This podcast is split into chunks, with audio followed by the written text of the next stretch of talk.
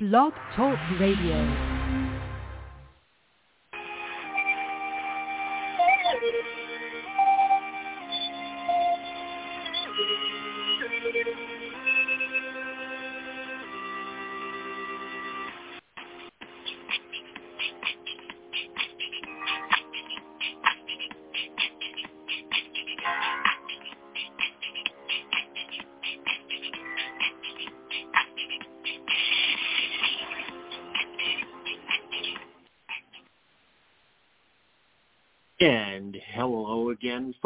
It is Friday at 7.30, so that's, you know, it's time to go back into the breach once again.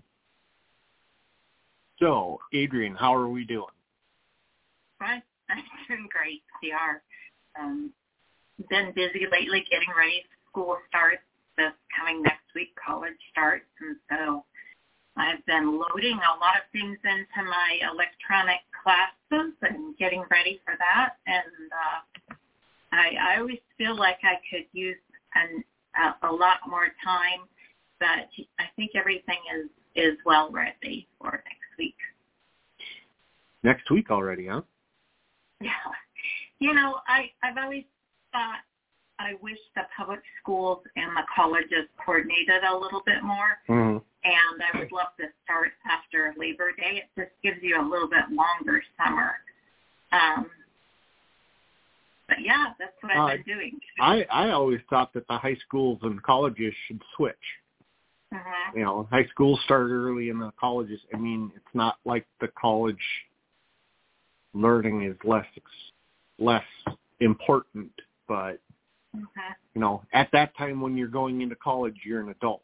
So, Well, I one thing too for my students with children um, is that the public schools, like their spring breaks, don't always align with ours either. And so when they plan family vacations, um, we're always we're adjusting um, the time for their due date so that they could actually plan a, a family vacation when the kids are out. So there's, I mean, I feel like there would be a lot more benefits to alignment. So right.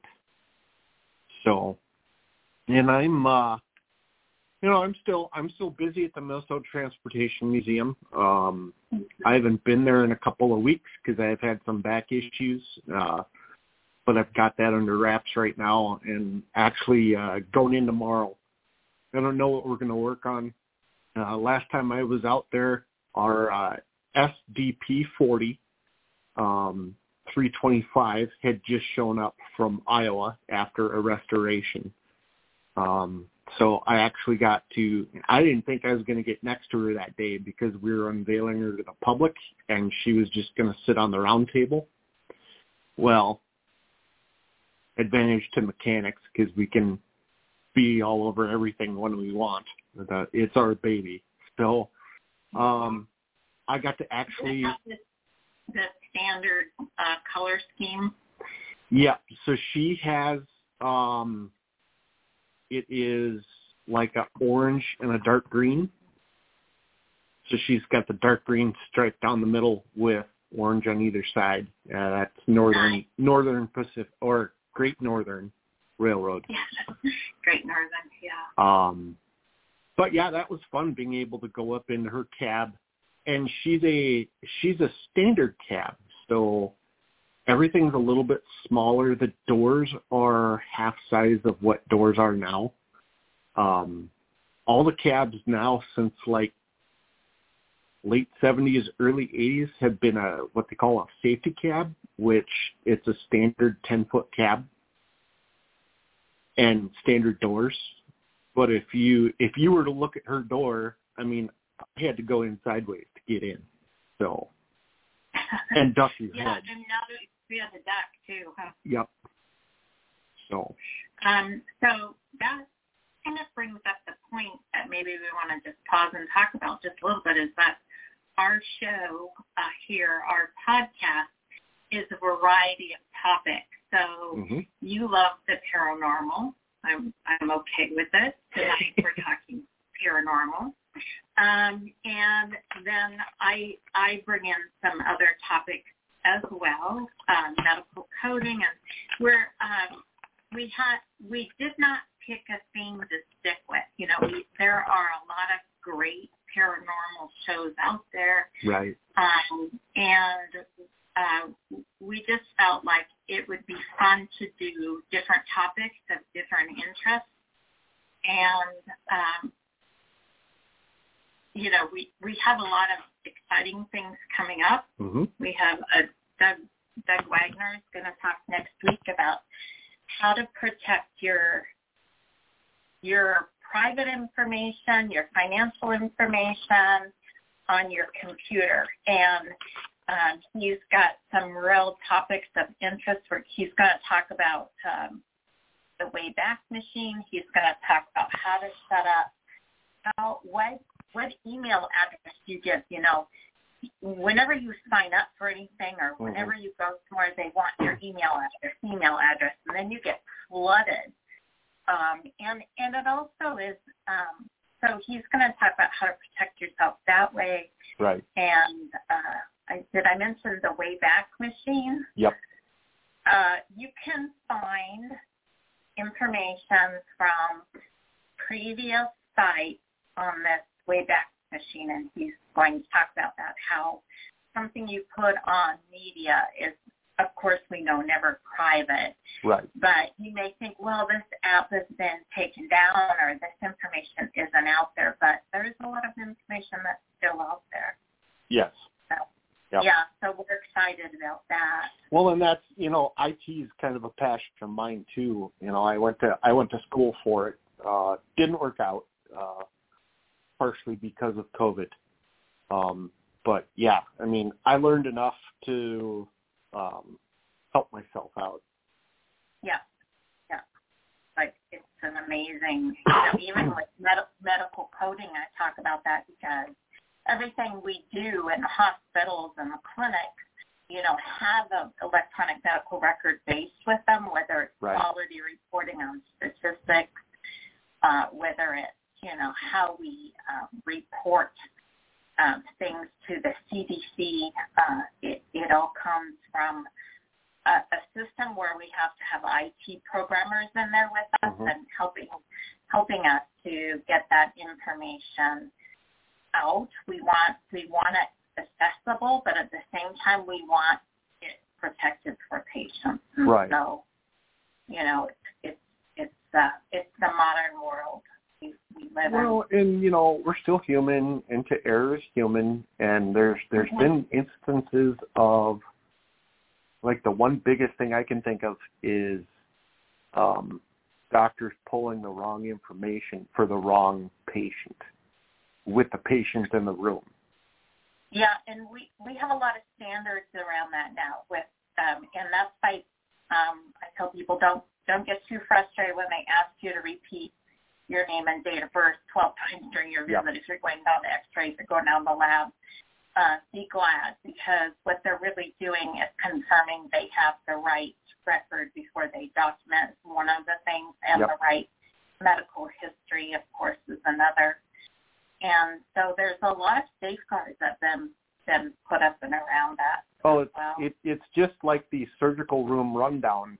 Um, you know, right right before the patient comes in, they all take a huddle and they all confirm Yeah. on okay, this patient is coming in. We're doing this. This is their name.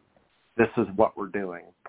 Yeah, it, exactly. So everybody in the room understands, and they um, a lot of times, you know, minor procedures, they involve the involve the patient in that as well. Mm-hmm. and it's really a it's a safety check. But it it was a point in our country where we said, okay, um, even surgeons, even doctors need checklists, right? Because Right. um, we're we're all we're all human, and I mean those things make a difference in life or death. Yeah, so we have a lot of exciting topics coming up. Uh, we're gonna this fall we'll talk to medical coding, so be looking.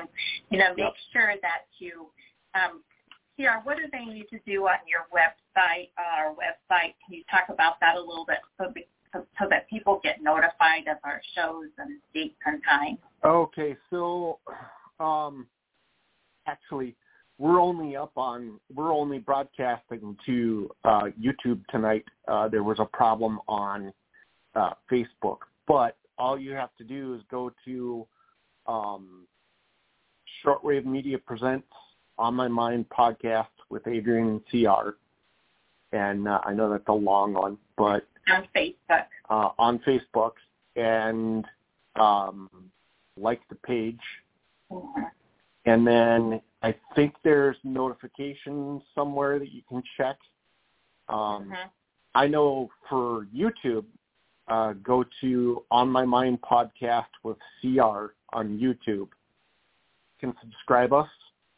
Um, and once you subscribe us, click that little bell icon and um, drop down. I think it's uh, check all and then once you do that, you'll get notifications every time we're on. Um, I know that's uh, that's what all the other YouTubes are saying is like and subscribe and click that bell icon and uh, change your settings to all time. And then every time you'll get a notification when we come on. Great. Well, let's talk about the Philadelphia experiment. Um, Sure. You want to give us a little rundown on, on what the scoop is with that? It's something that occurred in 43 and it has not completely gone away. No. and it it hasn't and it's got um it's got a whole bunch of things going for it it's got um you know wartime uh so we're talking like october 43 um she was just a brand new ship at that time. She had just come out of the shipyard. Um had her commissions commissioning ceremony brand new crew. Um but they didn't go out to sea trials right away. Um, or they did, but um, the conspiracy is that there was an experiment done on her with uh, teleportation and time travel. Um, but a lot of people uh, have been able to shoot holes in that theory, um, and basically, uh, from what I've heard and what I've talked to other to what I've talked to Navy veterans about is um, they were working on the degaussing system uh, and getting that up and running and doing experiments on that. Uh, and what degaussing is is it's uh, they string a series of electrical cables over the side of the vessel. Um, and basically when they pass electricity through that, it's supposed to uh, lessen their chance of attracting a magnetic mine, and it's also supposed to cut down their uh, radar cross section.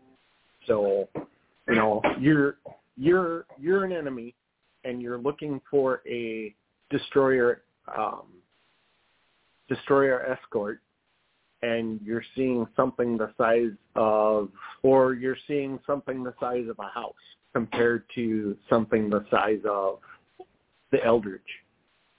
Um,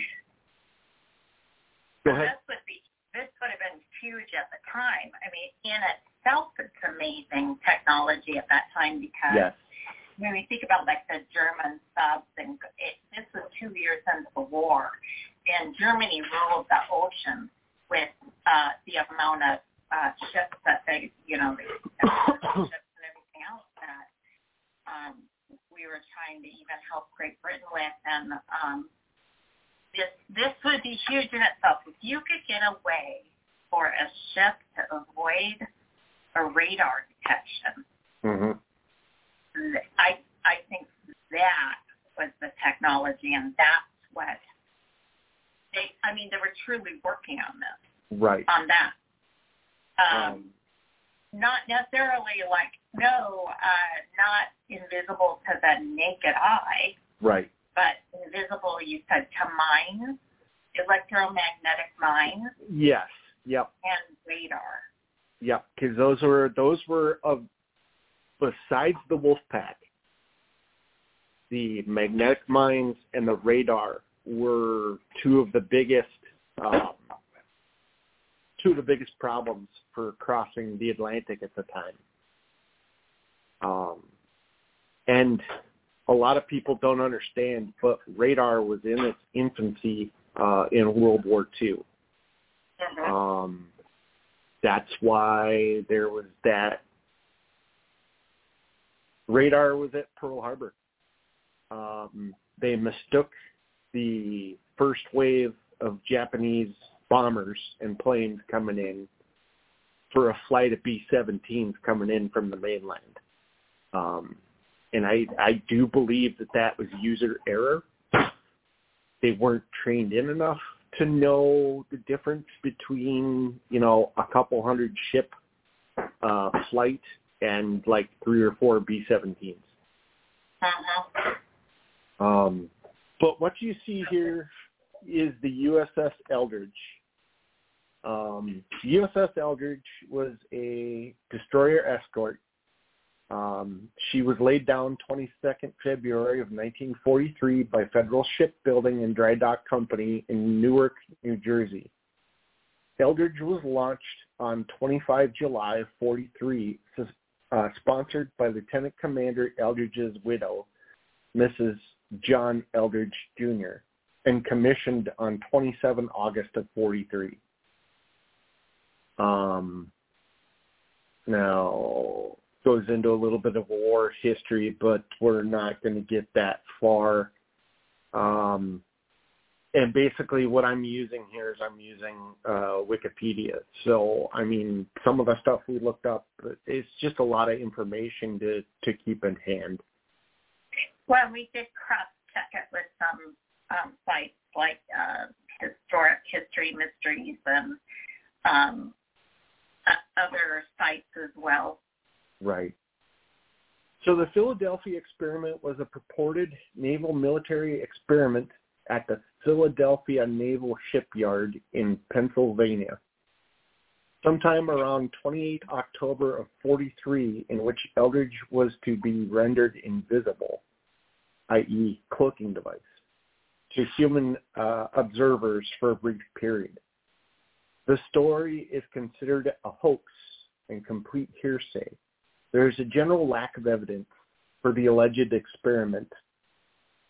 The person who started the myth, a merchant seaman named Carl Meredith Allen, admitted that he made up the story and relayed it to author and UFO, UFOologist um, Morris K. Jessup. Uh, and this story made it into the Eldridge's deck log and war diary. Um, and that's actually preserved in a museum. So a couple of interesting things you mentioned that as you're talking about this, I'm kind of unpacking it, that you told me was that, first of all, the um, USS Philadelphia was not home. I mean, this was not one of its ports, right? It was stationed out of, was it New York or? Yeah, so she left. She for the war. She left out of uh New York Navy Yard. And then you were saying that this supposedly happened like this Carl Allen, and he goes by pseudonym when he wrote into uh, Carlos Carlos Allende. Mm-hmm. But this um, person said that he was in Norfolk when the ship uh, teletransported and he saw it. Yeah. You were mentioning the problem with that is that it was out to sea in October when supposedly this had happened. Right. Well, she was doing. Uh, she was a brand new ship, and and for people who don't uh, understand the way that the Navy works, is um, for probably well, when a new ship is is going to be um, built and it's in the stages of outfitting. So the ship has been built and the outfitting is going on, meaning they're putting everything into the ship that they need. Um, the crew has already been formed, and the crew actually does a lot of that work.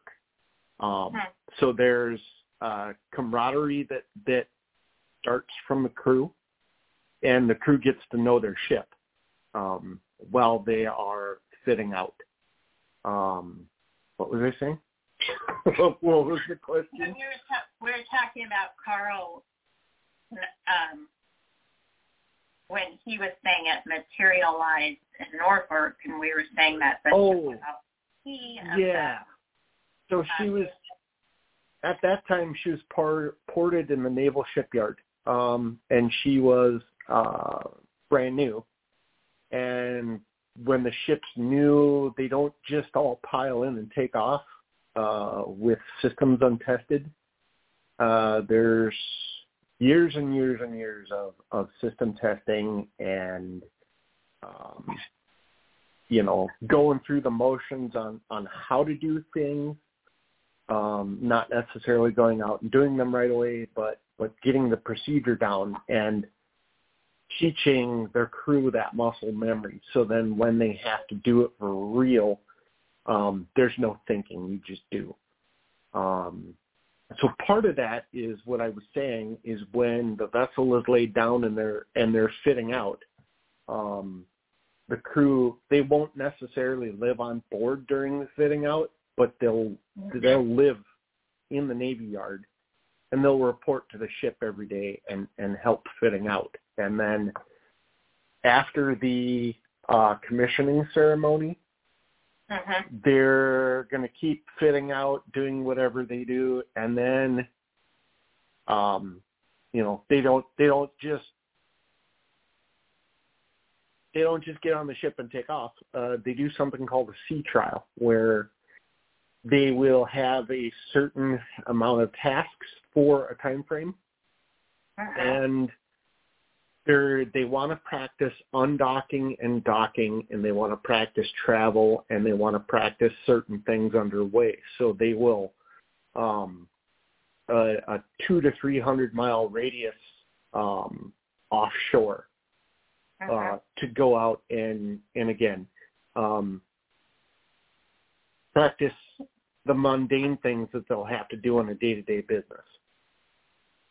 Uh, CR, was there any evidence that the Philadelphia was in the shipyard in Pennsylvania? I don't know. I don't think so. I I I've they say she was never there. Um and what I've read tonight uh kind of no she wasn't. Uh they they say indeed that when she left out in 44 um to go I I think she was uh used in the island hopping campaigns like, uh, Guadalcanal and um Tinian and all that. But when she left, she left out of New York Harbor. Okay. Um, So so the place and time doesn't really fit. no. The other thing is I interrupted your story, so you haven't even got to like the most horrid part of this. Yeah, Uh, right. So So, Mr. Allen was saying that so he was a merchant marine and uh merchant marines are very pivotal to our World War II victory um, because they kept the supplies going from the eastern seaboard um, out to the UK. Um, and the reason that we had these destroyer escorts is the um, the protection convoys that would go with these merchant Mm. marines. And I think I'm kind of building on a on a theory here where why I think Allen did what he did, and I I think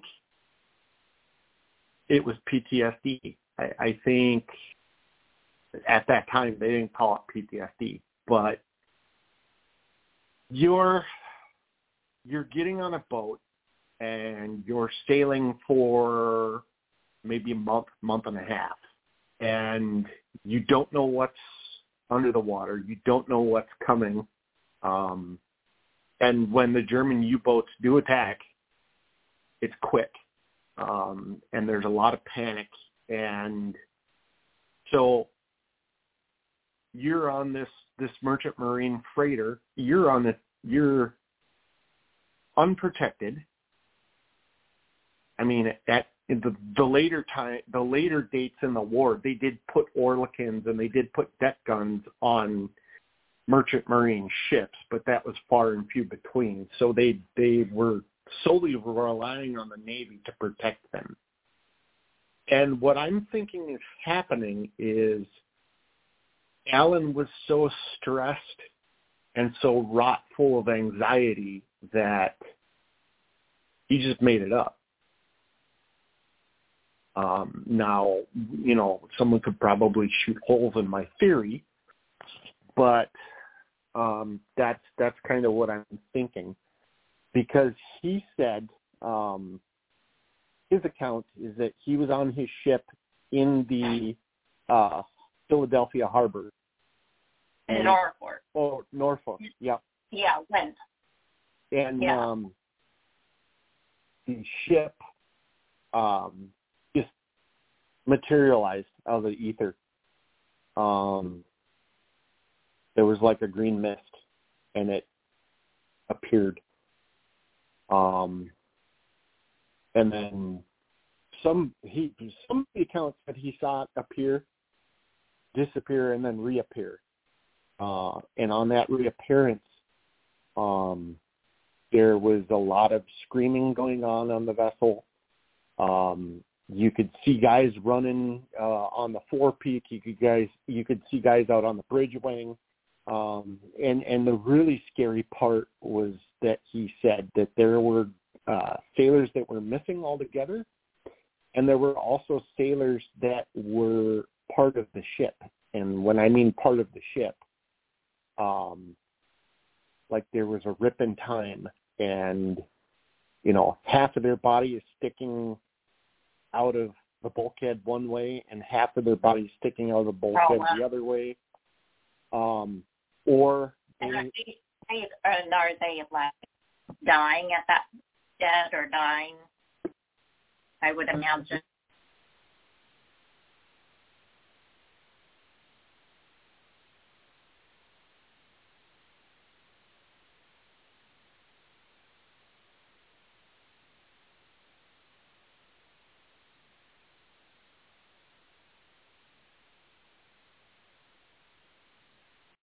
Lucky Land Casino asking people what's the weirdest place you've gotten lucky? Lucky? In line at the deli, I guess? Aha, in my dentist's office.